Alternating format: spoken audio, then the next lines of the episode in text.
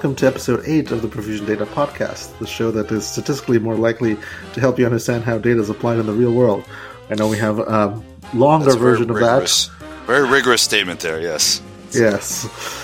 Uh, I'm Henrik Nordmark, Director of Science, Data Innovation at Profusion, and today we're talking to a great charity um, that Profusion has been working with closely over the last uh, year or so, Girl Effect.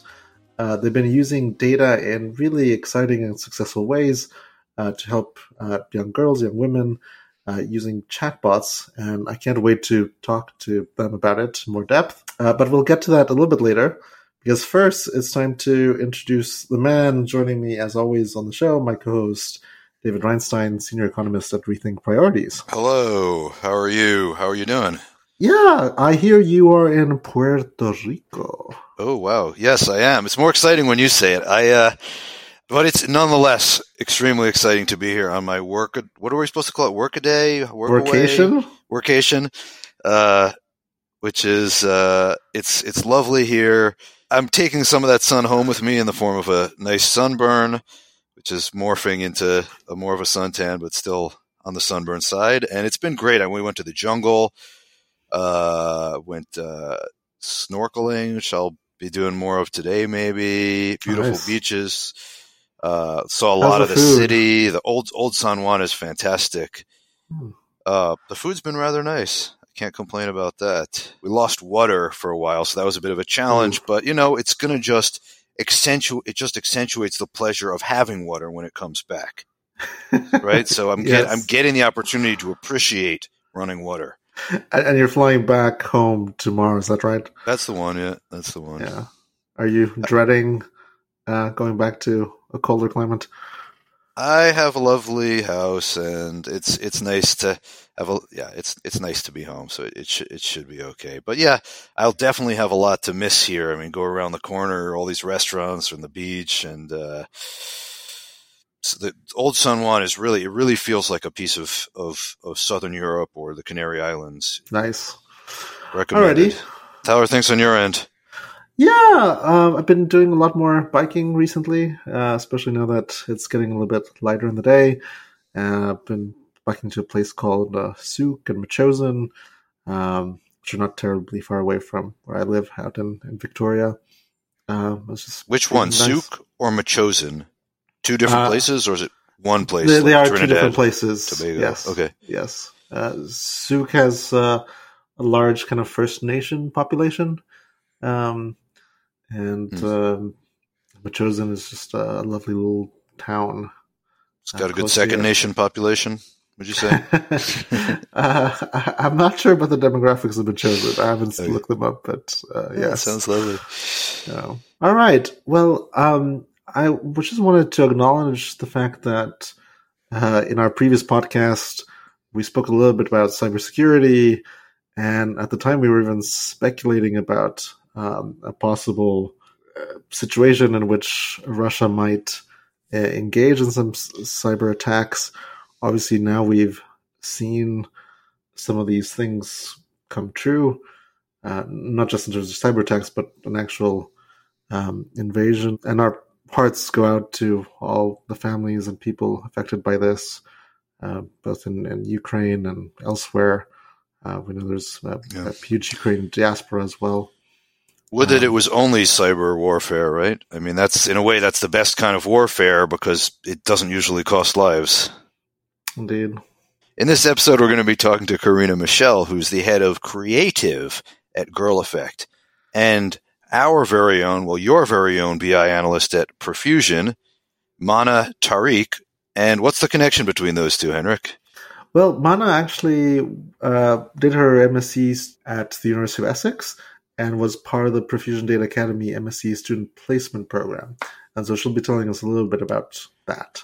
One of the many success stories. Indeed. This is going to be interesting, I think. I mean, I like the idea of pairing someone who's on the program side or who's on the sort of here's what we do as an organization side, not a tech person, with their with the data science person and getting both perspectives together. So I'm looking. Yeah, I think that. that's a really nice mix of of the technical and the kind of commercial aspects, or or in this case, uh, organizational aspects, since it is a charity after all. All right, let's get into it. Bam. Hello and welcome to the show, Karina and Mana. How are you guys doing? Good, good, thank you. Good, thank you. Not too bad. Well, I actually know both of you relatively well, Yeah. um, but for the benefit of my co-host David and also all of our audience on the interweb, uh, maybe you want to introduce yourselves? Yeah, sure. I'm happy to go first. Uh, so I'm Karina, the head of Create at Girl Effect. Um, Girl Effect is an NGO, and I've been working for Girl Effect for about 10 years. But previous to Girl Effect, I was a fashion designer, so I don't even know how I ended up into this world. Um, but yeah, Wow. uh, I work for Girl Effect. You said the head of Create. What does that mean? Yeah, so Girl Effect, we create a lot of media, a lot of content, uh, films, music. Uh, so I'm a little bit like a creative director. Um, and as a global head of Create, I work with teams um, across Africa, across Asia, um, and helping them to create chat shows, talk shows, radio dramas, chatbots. Um, but yeah, all, all of that is developed through our department called the Create team. Got it. Yeah. Yeah. It's a very interesting title, you know, head of create. And I guess it goes well with your. You have a master's in fine arts, I think. Is that Uh, right? I do. I do have a master's in fine arts. Um, it was in sustainability and fashion. Uh, so in my previous life Yeah. as a fashion designer, I was doing a lot of research into uh, fashion behind the label. So I lived and worked inside of an India garment factory for four years um, on the Oh, production wow. lines, um, and I shot a documentary film um, about fashion behind the label and the humanity and the people that make our clothes. Um, so that Wait, was you, part you of. actually lived in the factory? I did, yeah, yeah, I did, What? yeah. That's wild. it was pretty Is crazy. it comfortable in a factory or not? Not so much. Uh, not so much, um, but it was absolutely amazing in the terms of sort of creative freedom that I had. I Mm. was a young student designer. I graduated in 2018 at the, you know the time of the recession, um, and I wasn't that keen to enter into the glamorous fashion world of like New York fashion and Paris, and was very much interested in in in a, in a different uh, way of approaching fashion. So um, yeah, got to uh, got to uh, work for a company that was looking at how they can um, integrate more sustainable and socially responsible practices, and decided to go, yeah, stay and and, and live there um, in the factory compound, which was massive. It was about ten thousand uh, workers, and I get I had I lived with the, the the women that made the clothes as well. Very, very cool. Yeah. And also so very topical. I mean, obviously, there's a lot of talk about ESG these days and just sustainability more generally. Yeah. Um, so a bit of a pioneer, I guess. What's yeah, it was a long time ESG? Environmental, sustainable.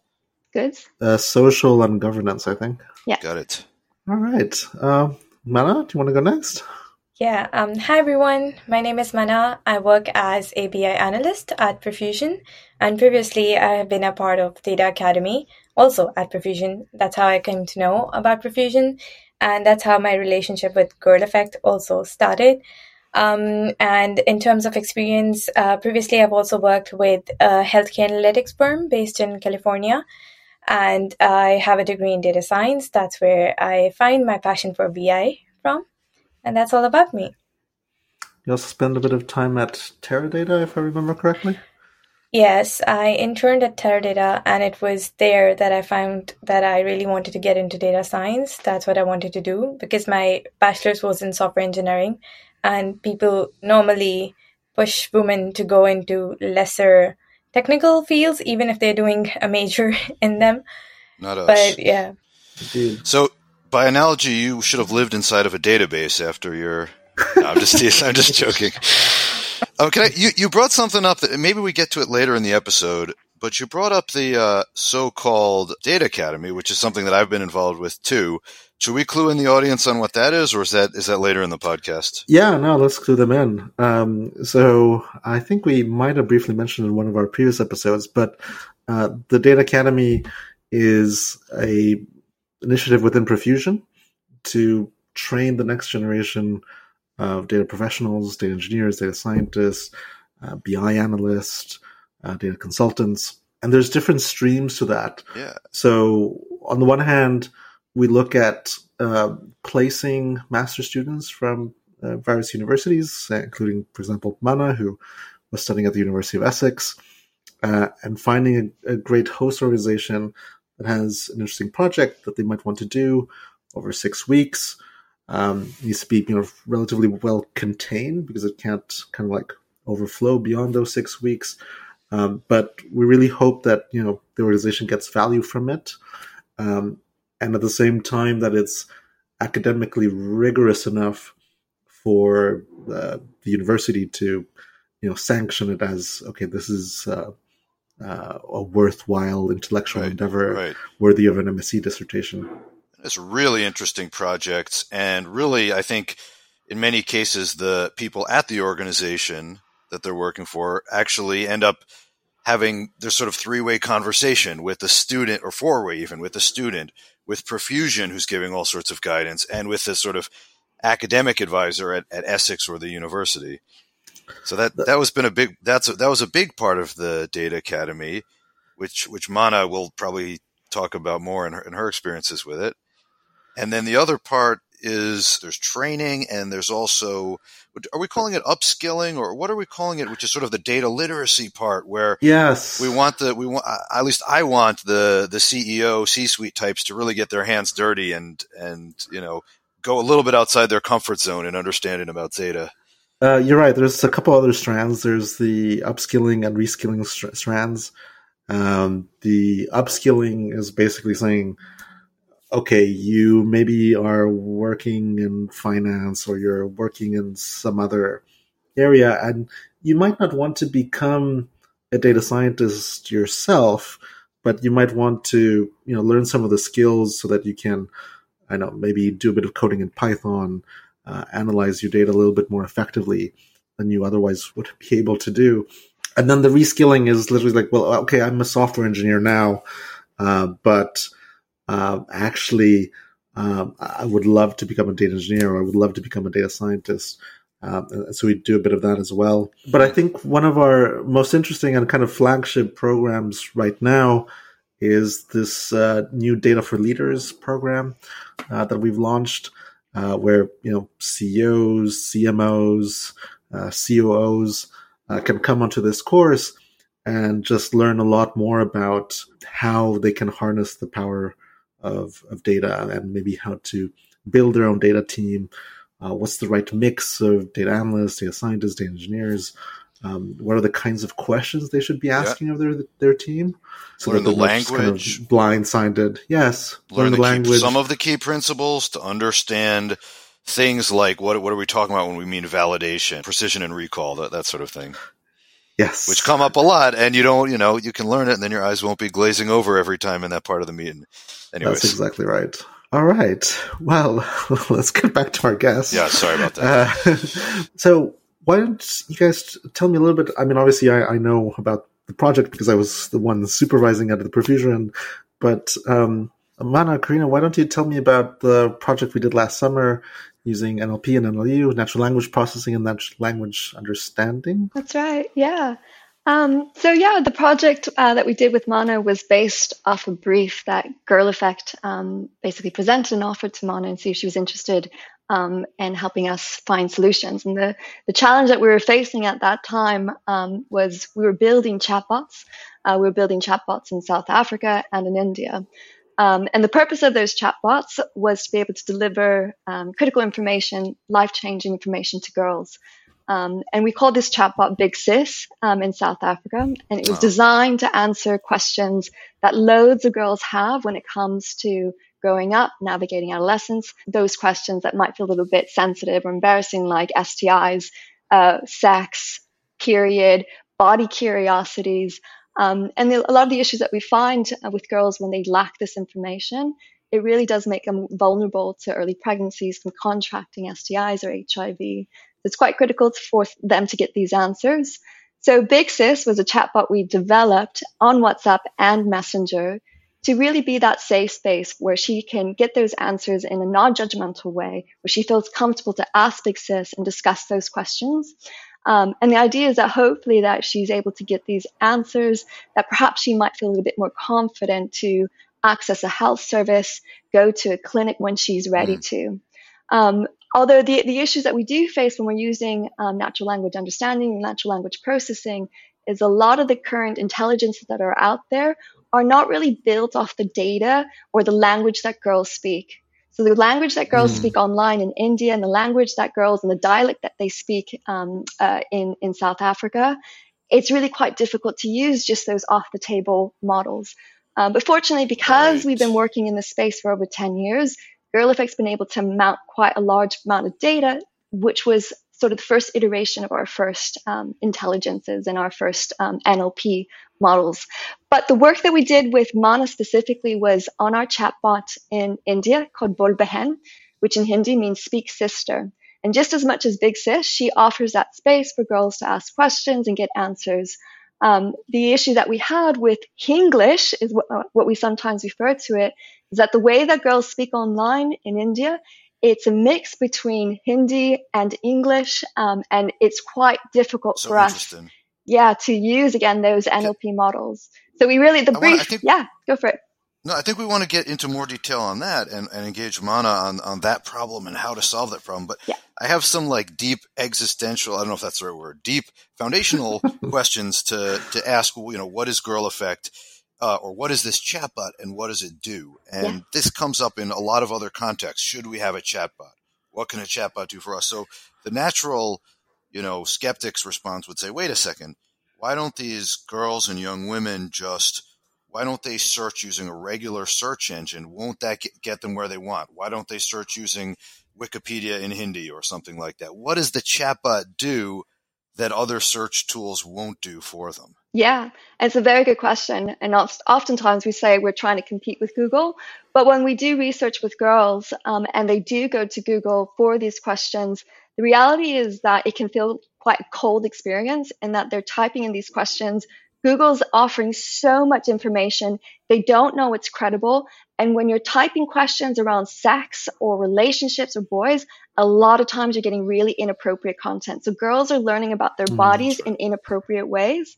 Um, and so Big Sis helps through the persona that we create with Big Sis, through the brand that we create with Big Sis, we're able to build that trust and credibility with girls and give her content in her language on the platforms where she's already spending a lot of time. And so she feels that the information is credible, she can rely on it, and she's really relying on that emotional uh, hook and that emotional bond that she's building with Big Sis. And if I remember correctly, in the data set, you actually observe a lot of small talk, right? which kind of indicates that there is that emotional bond happening. Exactly. Uh, which I find fascinating. Yeah.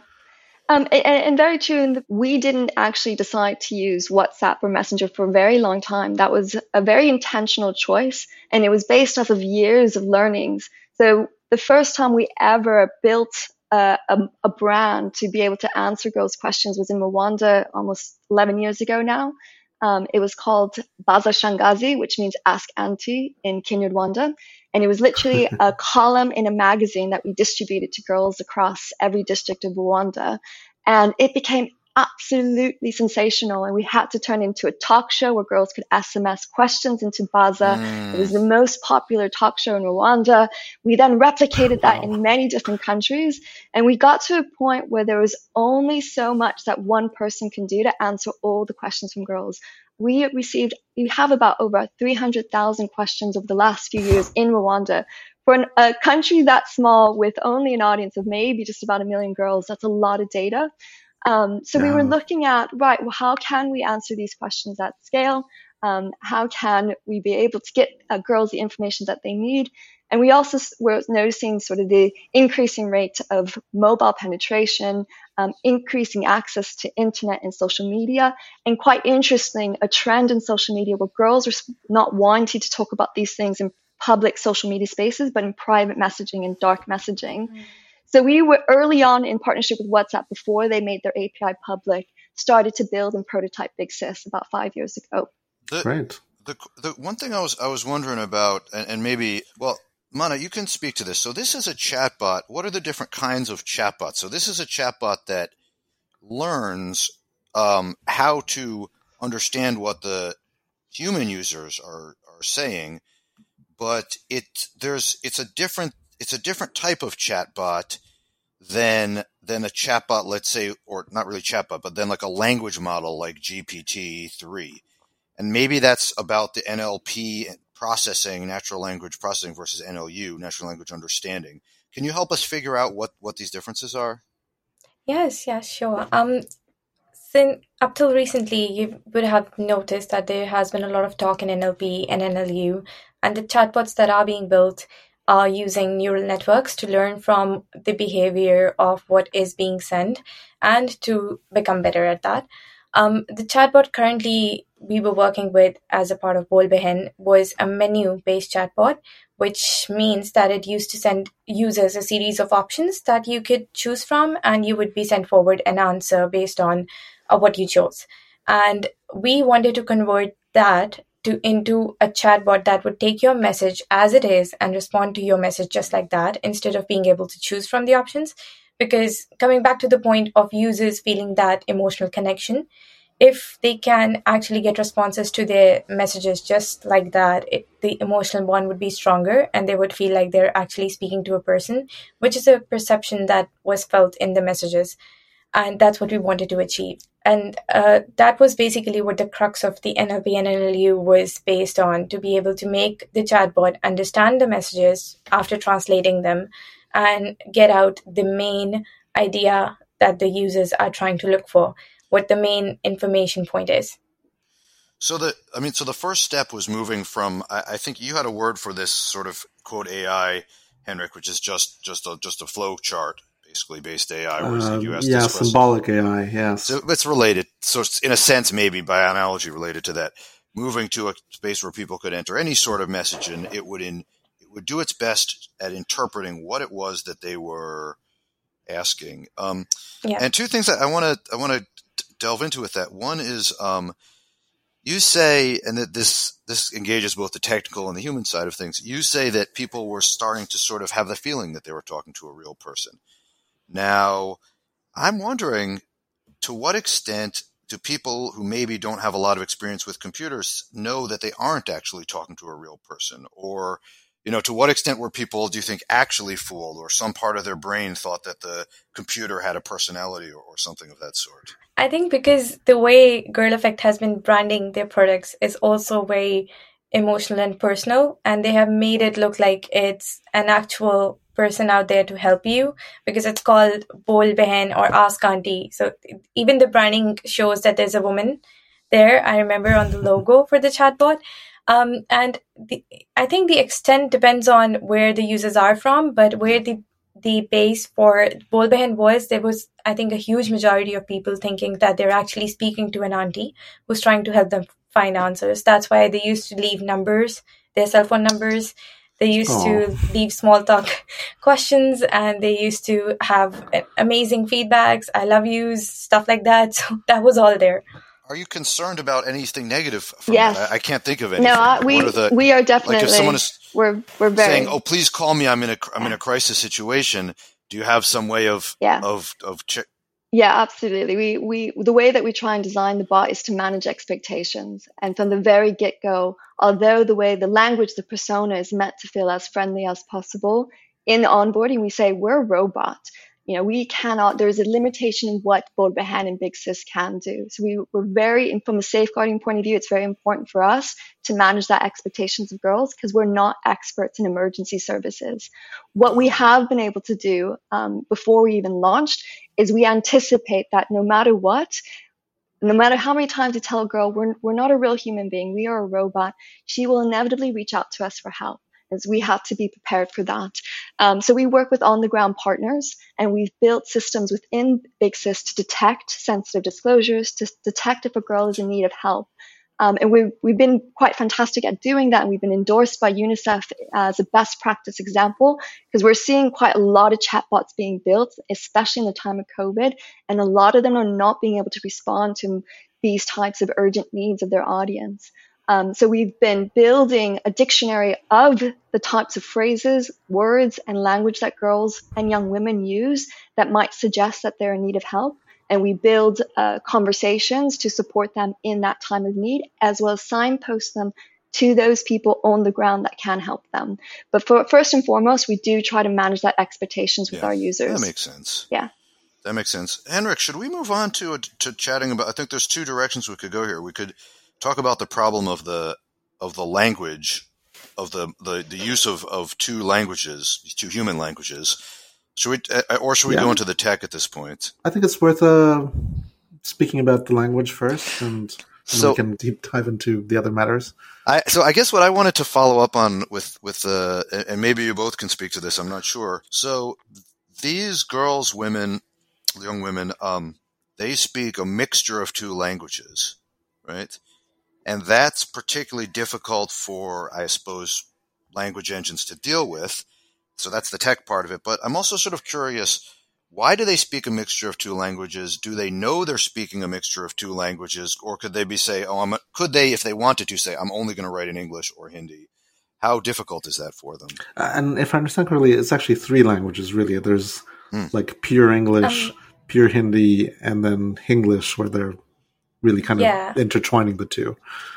Yeah, and there were few few very few messages from other regional languages as well that i would say maybe tamil bangalore regional languages within india there were very few messages out there um, so yeah you can't really restrict them to one or two so there were ample languages Yeah. But do Uh, the and so participants, if you said, "Please write in English" or "Please choose one language to write in," would that be challenging for them? Do you think?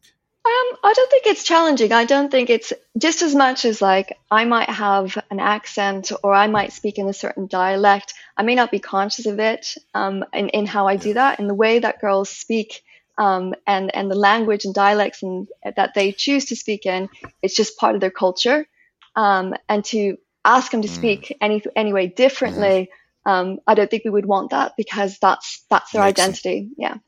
Feel less comfortable. I got it. I got it. yeah So maybe so maybe this is, would be a good transition to the to the tech uh, discussion, and and I guess the one question that I want to ask that I want to get to is in what ways does your how does your natural language processing and understanding model work? What is the difference between those things? How does it learn, and how does it not learn in the way that maybe other language models learn? Um, but also, okay, also another thing I want to get at is is what is the specific challenge? Why is it particularly difficult to deal with multiple languages mixed together? Um, I think it is difficult because there's not a lot of work being done in this uh, sector, especially uh, for chatbots. Primarily, you'll see that they're mostly based uh, the text messages to be sent in English, or if they're to be launched in one certain area, they have a proper language assigned from the start. So the users don't have the freedom to write in whatever language they want. Um, and so dealing with that problem is technically a bit hard because there's not a lot of support available. Even if you look at the NLP models that are already built and trained, you would find support for English, French, German, uh, the languages that have been researched on for quite a long while. While Hinglish is a language that was just made by, you know, youngsters who wanted to text faster. So they were like, let's just Hmm. write Hindi in English. So there's it not a lot of, yep. Is it more difficult because there's not as consistent a set of rules for that language? I mean, maybe help us understand how natural language processing works and why that presents a specific challenge for it. Natural languages processing basically works by enabling functions and tools that can help your model understand what the user is saying in their natural language, which could be English, which could be French, and to perform certain operations to extract certain information from those. Now, this is a challenge because you are dealing with multiple languages, and at the start of receiving a message, you're not sure which language it is. It could be English, it could be English, it could be Hindi. But also, I think part of the, the, the, the challenge is that there's not a lot of data about these languages collected in low and middle income countries. So to build those models, to build those intelligences, you do need to have a lot of data, of which Girl Effect we have started to build that out. Um, but because most engines are not built off the data of low and middle income countries, uh, you were basically starting from scratch here. Of course. Yeah.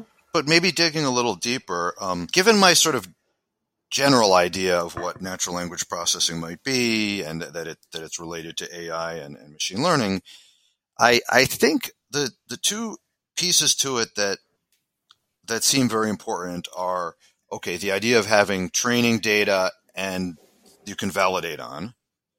Right. And then also thinking about what the unit is and how these different units of data connect. So the unit's not just a word, it might be a phrase, it might be an intention, it might be mapped into some sort of mathematical space. And I'm wondering if you could help us understand that a little bit better, and and again, particularly why that might be frustrated by having multiple um, multiple languages thrown in there? Like, what do you train on? What do you test on? How do you know if it's doing well? Exactly. Um, so I would explain this by an example. When we started working on the project, my initial thought was that we're going to build a model using our own data set and we're going to train it, we're going to hyperparameterize it, and we're going to have our own model with our own data set. And I started the search for finding a data set that translates Hinglish to English and using that to train my model on. And after, I think, at least one and a half week of searching, I found a dataset with 500 words. And those were all educational phrases that you would normally hear written in a news newspaper, or you would have them maybe in news or uh, books. So they were not kind of words that would be mm. used in normal messages or in normal communication. So they were basically something that we couldn't use. And so that was the point when we had to decide what are we going to go for and that eliminated the idea of building our own model because we did not have any data. And i remember these discussions and, and so at the end you decided to start translating. Is that right? Yes. that was the solution. Tell us a little um, bit about that. So right, just to give a little backup here. So the maybe i can try to get a, to the outsider's perspective on this. So first the first question you were trying to build a model that sort of matched Hinglish to english and then you could then plug that into maybe existing models that worked on English. Um, but then, in order to get that translation, you need some data to to test it on. Meaning, say, does this map to this? Does this map to that? Exactly. Is it working well? Is it working not well? If not, let's iterate. Let's move in this direction or that direction. But you're saying you didn't have anything you could use for that, so yeah. you had to actually go in find some conversations and translate them yourself. Is that is that a correct characterization? Yes, that that is pretty much correct. I even contacted some students based in India that I had on my LinkedIn and I was like just just to try one more thing. Mm-hmm. Do you have any data that's translated from Hindi to English or from Hinglish to English? And they did not which is when we decided to translate the data first and then apply NLP models on it because you do have support, you do have trained models that work on English, and we needed the data to be in English. Right, and so I guess at that point you decided to use the, the Google API, and essentially everything got translated into this common language. Um, and from there, you started doing a whole bunch of other um, yeah. pre-processing, uh, some named entity recognition and stuff. Tell us a little bit about that. Let's yeah, slow me um, down a little bit, right? When we use technical sure. terms like pre-processing, entity recognition, you mentioned hyperparameters. Uh, let's try to give the audience who are not already data scientists some clue on these things. Yeah. Um, so I'm going to start from the start. Thank you. Um, when I started working on the project, I identified that there were three major problems that we needed to solve. The first one being that the data is using multiple languages. We need to make it coherent. We need to have it in one form so that we can apply the already established NLP models, techniques that are there. The second one being that the data consisted of a lot of small talk, a lot of highs, hellos, how are you, thank you, I'm going to miss you, and things oh. like ah. that. That we needed to be able to separate at, at one point because we're not, we won't be giving any information out to the user based on that. And the last part was to be able to pre-process here means that cleaning the data of any useless information that is that would not basically account for or that would not be necessary for the rest of the processing that we need to do. And at this point, we basically needed to find out keywords within that data that the users wanted to know about. Basically, if the user is sending a message, um, I have period pain, which would be sent in Hindi as Mujhe periods mein dard hota hai, we would get the key we need to get the keywords periods and pain so that we can provide information on those keywords back to the user.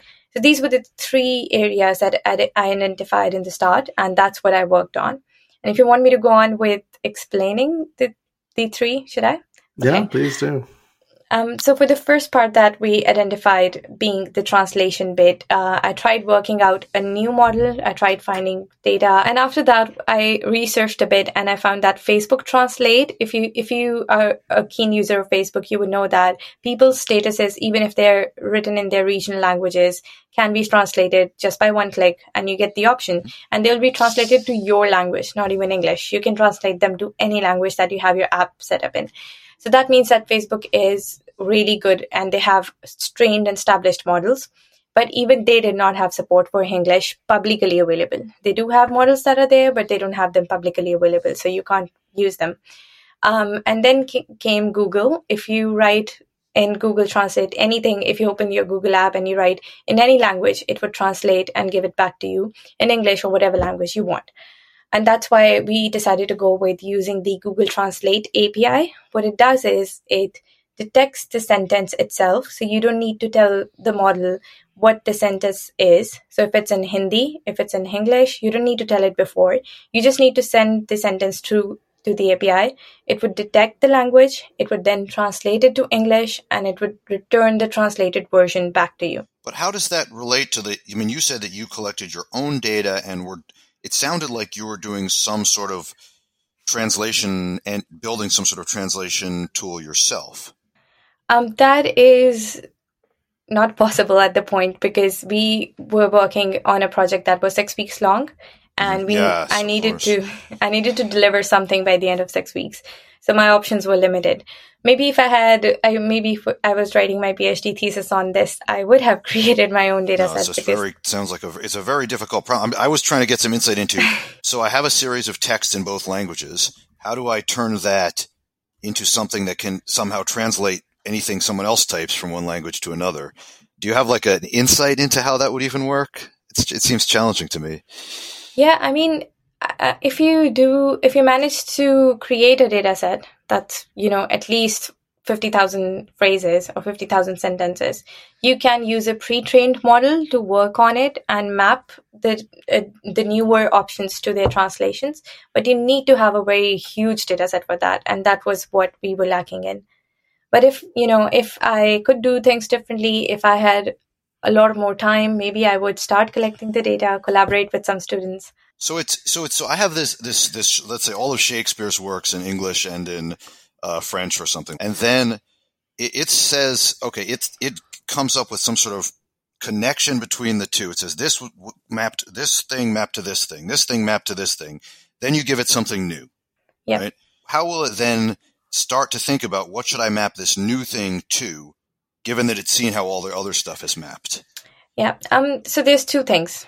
Firstly, there's word-to-word translations, mm-hmm. where you know one word stands for this meaning in English. So there's a word in Hindi, for example, it's dard, which translates to pain, and you have a set. But then the other thing is sequence. So, you know, after a certain word, you'll have a preposition.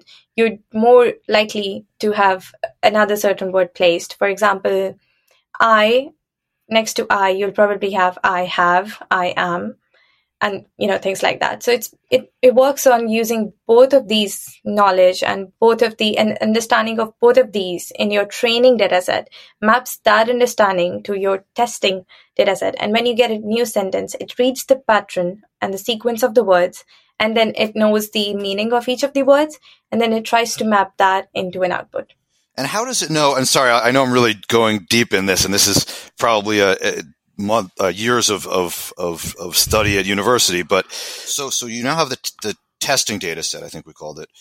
And then it, it gives a shot at it. You give it a new Shakespeare sonnet. It tries to map it into French and then it shows the human translated French version. How does it know how close it is? How does it measure the proximity to know whether to move in some direction or another in, in terms of its parameters?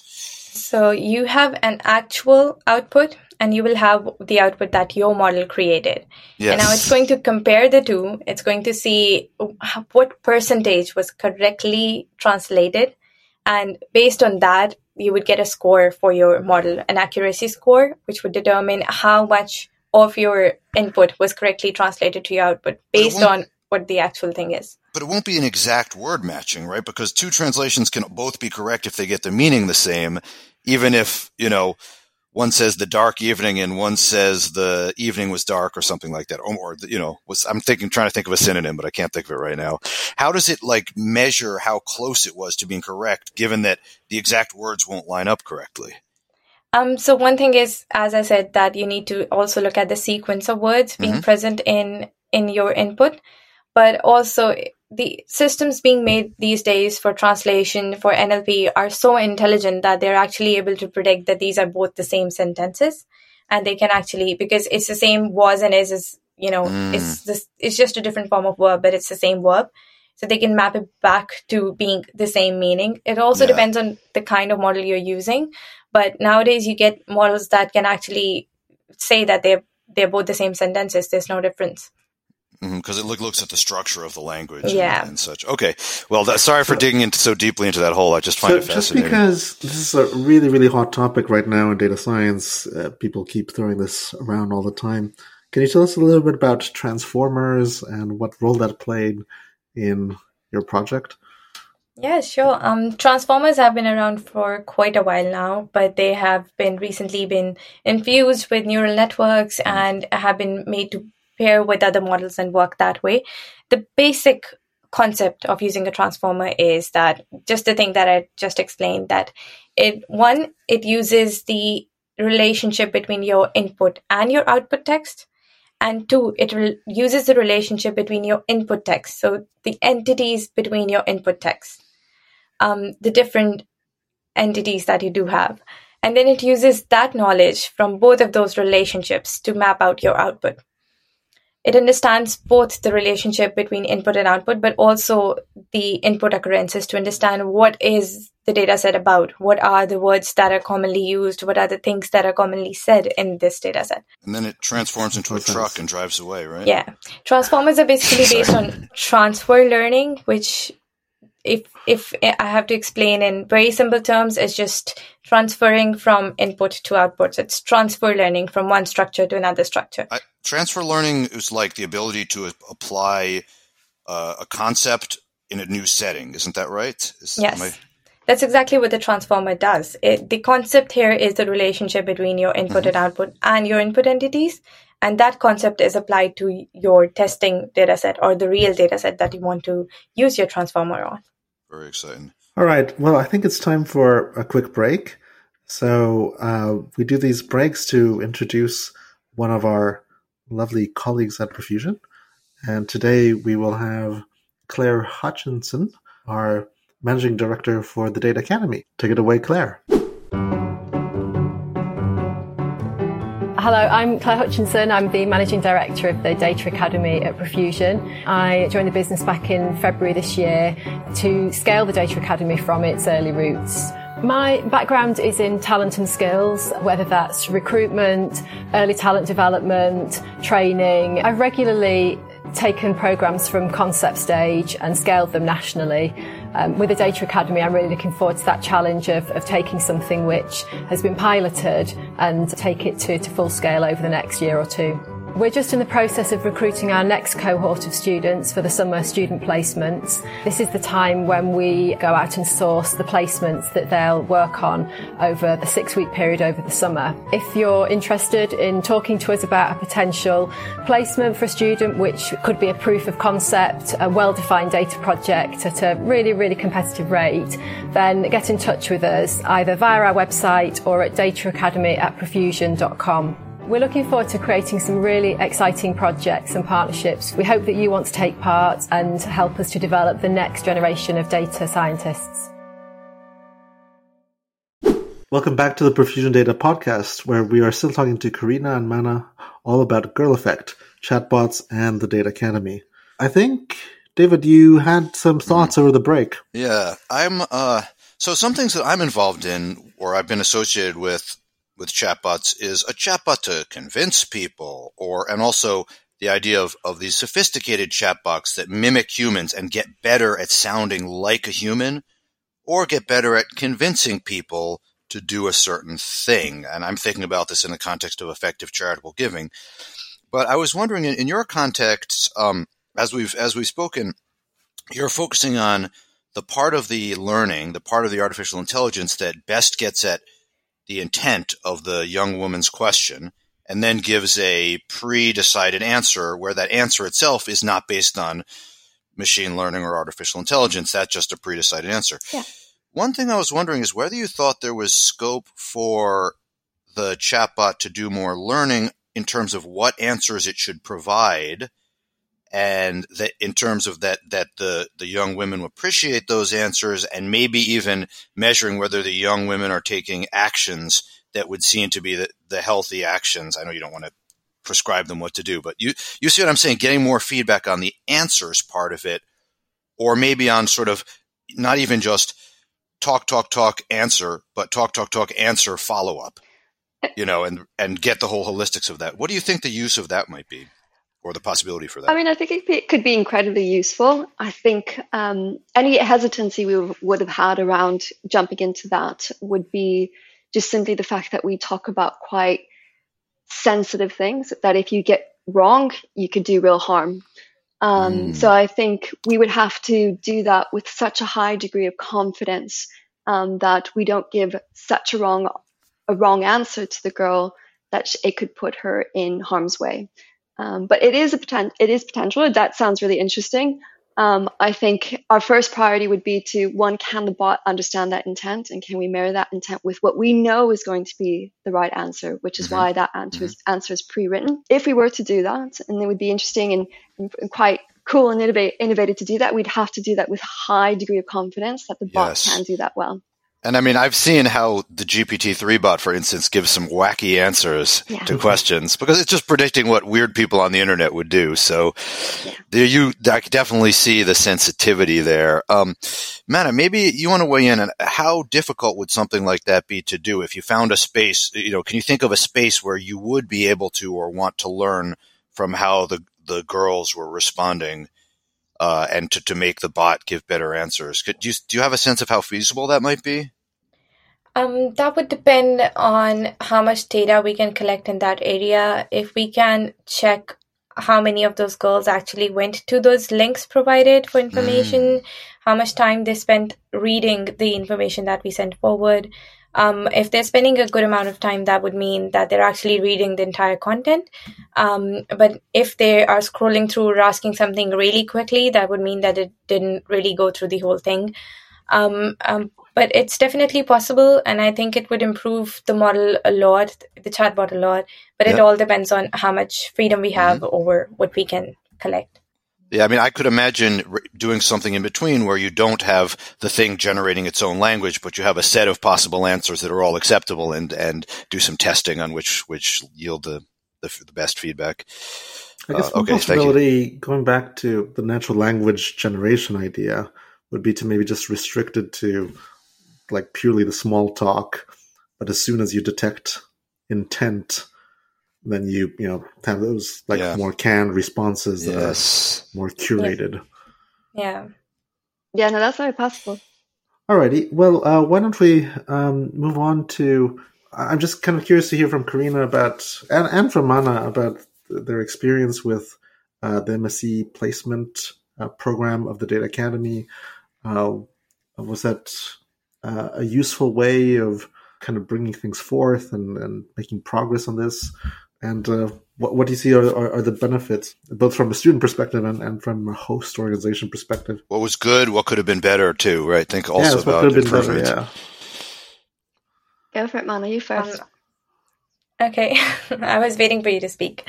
Um, so my experience of Data Academy was amazing, and I think it made me way more confident uh, right because it was right in the last leg of my degree. It enabled me to work with uh, an industry partner uh, on a real project with real data.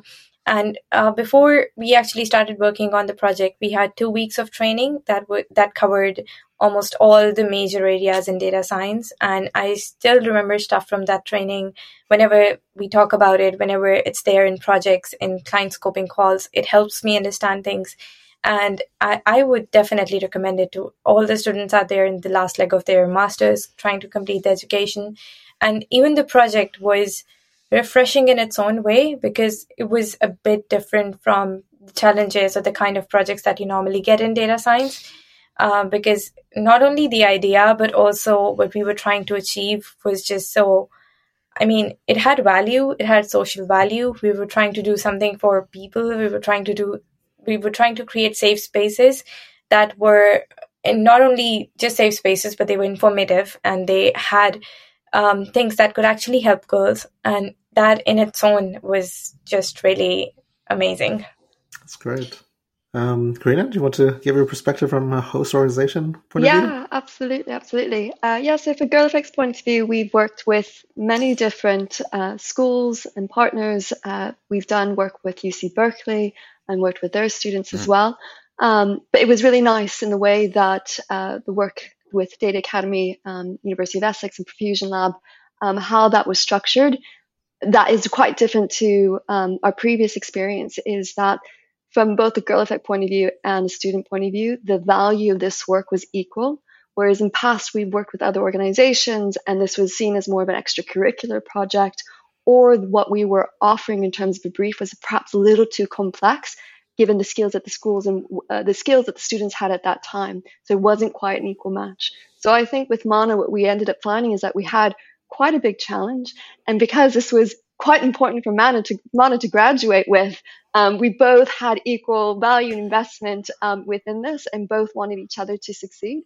Um, and the fact that it's quite rapid um, of a pro- of a project itself, she had six weeks to turn this around. Yeah. Obviously, from a girl effect point of view, you know, to have that extra resource and someone totally dedicated to a quite big challenge for us is fantastic. Um, a lot of the times we don't always have the time to pull away from the day-to-day work. I'm looking at budgets, I'm paying invoices, I'm looking at data sheets. Um, so to have that, you know, incredible brain power to focus on a solution really accelerates the work that we do. Um, and if, if there was anything different um, that I would have changed about it, well, I think there has, in terms of what Mana delivered, there is a drop off point. It's very intense, and, and at the end, we end up with a solution. But the onward journey of how you implement, maintain that solution, that I think yes. uh, we've been trying to figure out. And I think we're, we're getting there. Um, we, we're, we're still figuring out how to integrate the solution fully into our chatbots, but that, that would be the only thing. And when you say quite, you mean very right? Not a little bit, because there's a difference between North American and British uh, interpretation of that word, actually. Uh, uh yeah, I yeah, guess. Yeah. so I'm just helping out with a little um, inter-language translation. Yeah, here. I've been in the UK too long. I'm using very British speak.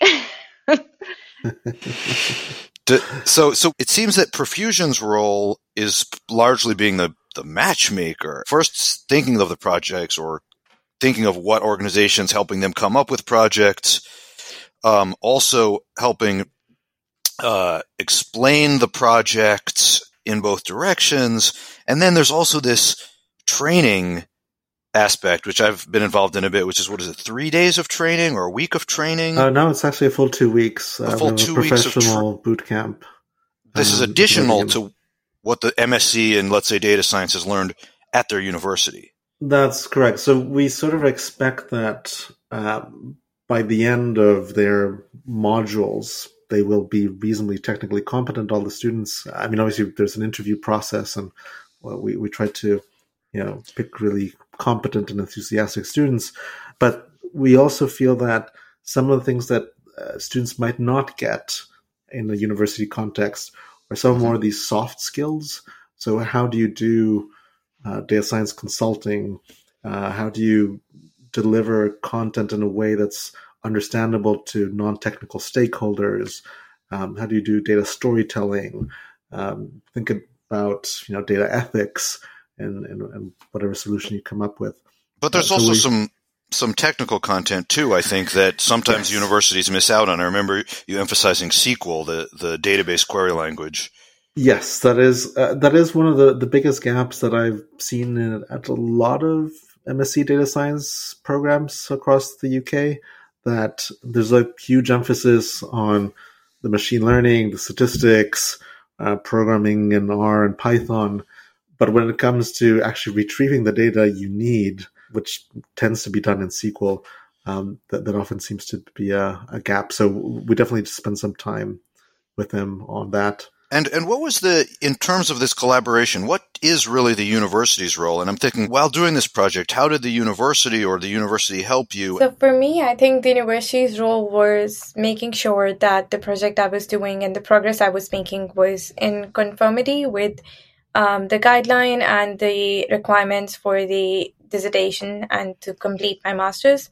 That everything was, you know, whatever work I was doing was at least enough for me to be able to mark on. And there was a bit more guidance on the kind of models I could use, uh, what I could make better in my thesis, especially the written, written format. Mm. Yeah. So there was some guidance there, and also, you know, to, to put a sort of nicer to say it a nicer way, not not just what would count, but what actually would making sure this really would be an important learning experience for you. Is that is that a fair characterization? Yes, yes, I would say so. Yes, so basically all of our MSc data science students have both uh, a Profusion mentor supervisor and an academic supervisor uh, in this case, the academic supervisor was um, uh, Professor Berthold Lausen, the University of Essex, um, and then I was the the Profusion supervisor. And you know, I, I, think both of us, Berthold and I, you know, trying to provide some technical guidance along the way. Obviously, Berthold is looking at it much more from the perspective like, okay, is this academically rigorous enough? Um, has she thought about all the different methods that she could be using? Mm. Um, I'm perhaps a little bit more concerned about like, are we going to be delivering the value mm-hmm. necessary for the host or organization? Uh, but you know, these two goals are synergistic. So often, uh, yeah, yeah. I mean, the academic, times. the pursuit, they're in the game to some extent of trying to build these techniques in a general way that will be helpful for a range of organizations and and improve the techniques themselves and the science of it, which isn't always what an organization will want. They'll they'll have a very narrow goal in in most cases, I would say. Correct, and I can say that this is true in this particular project with. Uh, Mana and Karina, but I have been involved in other projects, other Data Academy projects in which there was probably a slightly simpler solution that could have achieved the goals that maybe the host organization wanted to get to. But because we need to maintain a certain level of sophistication in terms of the MSc dissertation, we mm-hmm. might consciously choose to use uh, these more sophisticated techniques.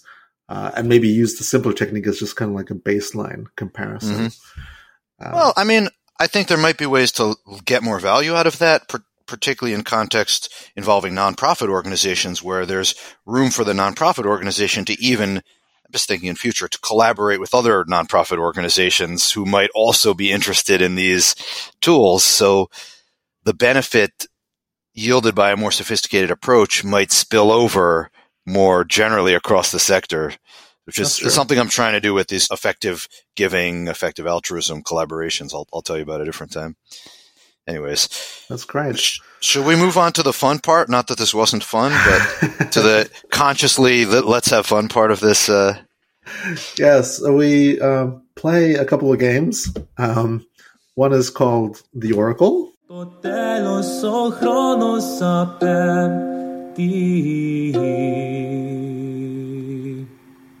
So in the Oracle, we ask you guys to make some predictions about where you see the industry, uh, the, the, the, things that you're working on going. Yeah. Um, in the past, we've done an oracle looking forward 100 years into the future, but we've uh, decided that uh, maybe it'd be more interesting to ask about yeah.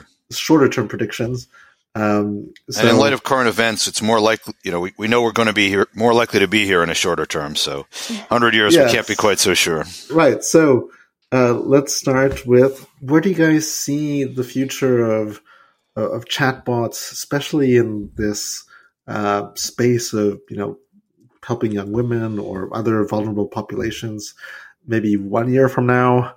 And then five years from now? Mm. Um, I think one year from now, not a lot would have changed, but there would be a bit more awareness around the things that are happening to get to the to the cause.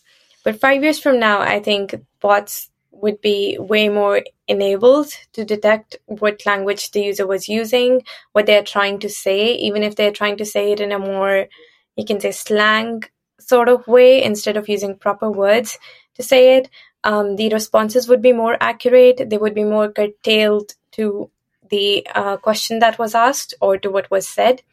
And especially in this space, because organizations like Girl Effect are driving their forces to achieve uh, bots and spaces that help women solve their problems, I think we would have uh, bots that would actually be considered uh, whenever someone's in danger or whenever they need to speak to someone as the first resort. That makes a lot of sense. Karina, want to give a stab at it? Yeah, um, I think a year from now, I think there's two things that could happen. I think chatbots and AI, it's a very sexy thing to talk about. I also think that it's getting quite fatigued. Um, and so I think perhaps in a year now, we could out land up in a place where, oh, that was that, that, that was a fad. Nobody really is that interested in it. Girl effect, like we may not find the funding of people wanting to invest in these t- this type of Mm. work anymore because it's just no longer sexy and cool. There's, it's all about virtual reality in a year's time. But hopefully, what we're able to do with the work like we've done with Mana is prove the real value that chatbots can do, that it could deliver real impact in the lives of girls. And perhaps in five years, what we see is that no girl can, doesn't have to go through adolescence not having the information she needs to navigate adolescence. That across a range of topics, whether that's sexual reproductive health, whether that's her mental well being, or whether that's just like not feeling scared to you know, take an exam, that there's going to be a big sis there to support her on that journey and she doesn't feel like she can be alone on that. So hopefully that's the future and that's the trajectory of big sis. Could be helpful for boys too, maybe. Yeah. We'll be boy effect at that time. Okay, fair point. All right, wonderful. Um, and so next we have the correlation game. Is it?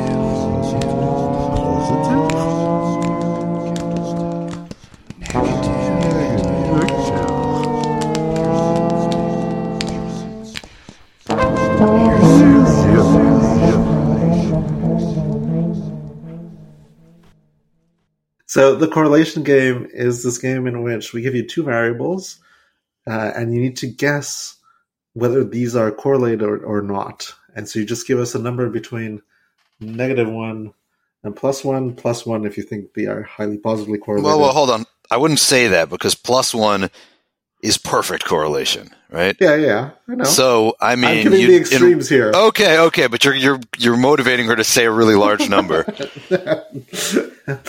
right. Uh, negative one, um, a perfect negative correlation. Um, zero, there's no correlation at all. And then obviously anything in between, you know, it could be like 0.7 or just negative 0.2. or negative 0.01 plus 0.01 a lot of things are very you know marginally correlated and uh, why don't we give since i don't know if we've ever done this with two guests before but it would be nice to maybe have them have them you know think out loud together on it Yeah, If- that'd be great. Do we also have to explain why we chose a certain number? it could be I fun good, yeah. oh and there's one other thing that i ask for which is super demanding and uh, pain in the butt which is i want you to give me do i usually ask for an 80% confidence credible interval on your I think prediction it- I think it's been 80%, yes. it's Yeah, been that's 80% That's a lot of numbers. I, I'm I'm struggling a little bit, but I'm gonna I can, I can give it my best shot. I am only Nice. a fine arts student when I went to school, so, Yeah, so I'll try my best. So the two variables are, and this comes from the context of uh, workations. So the idea that's you know more and more people are combining vacations with working, a bit Like guy. David is doing right now from Puerto Rico.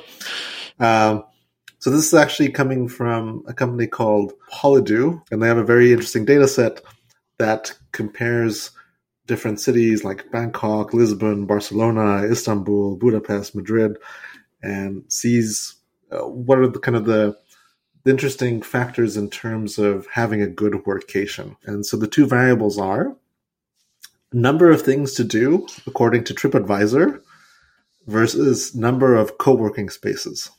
Well, what what goes into your thinking, Mana? I mean, a city, the number of co-working spaces in a city, and the number of things to do, whatever that means, according to TripAdvisor.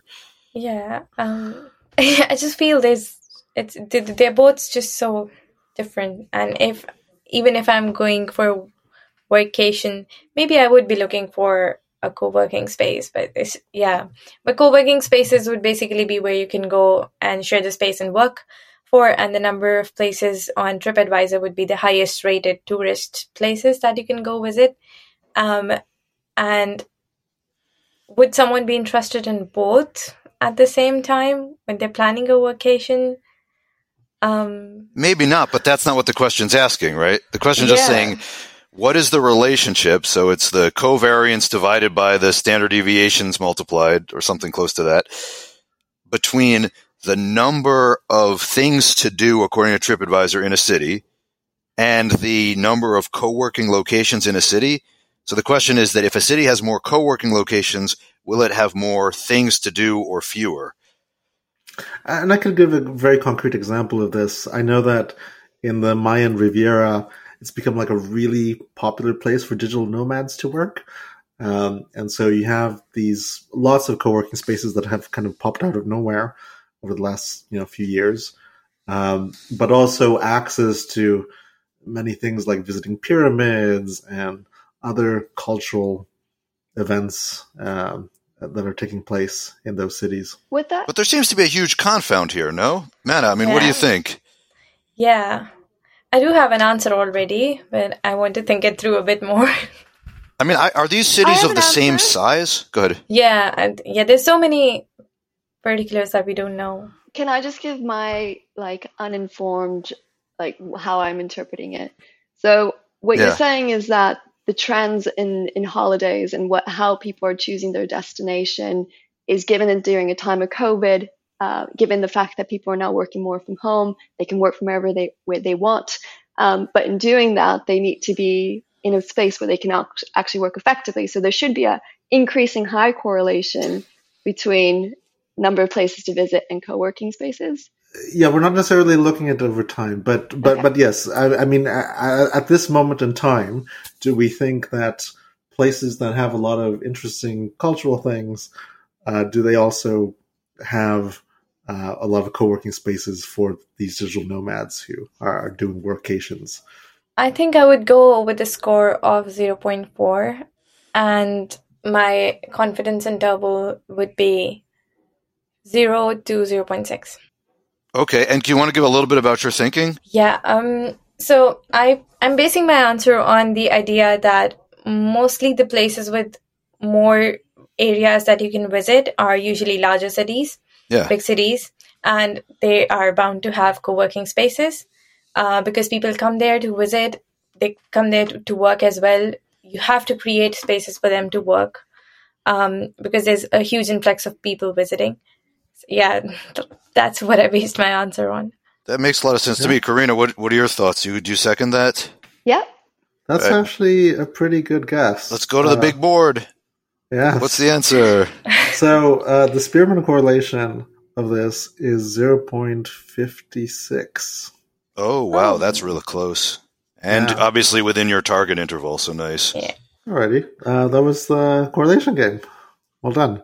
Thank you. I I don't know if I'm the only one that has fun with the correlation game, but Yeah, hope- I, enjoyed it. it. hasn't caught on yet nationally, like Wordle or something. But we'll see. yes, like Wordle. Yes.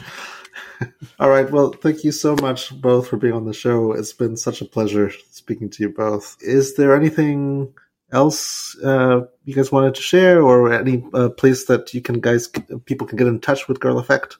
Yeah, I mean, if girls or if anyone's interested in knowing a little bit more about Girl Effect, they can go to www.girleffect.org. Nice, fantastic. All right. Uh, remember, if you want to get in touch with us at Profusion, you can email us at hello at profusion.com or by following us on Twitter at PRFSN. Uh, thanks, David, for joining me as always. Pleasure. We'll be back soon talking to yet more data leaders changing the landscape. But until then, stay correlated. Bye bye.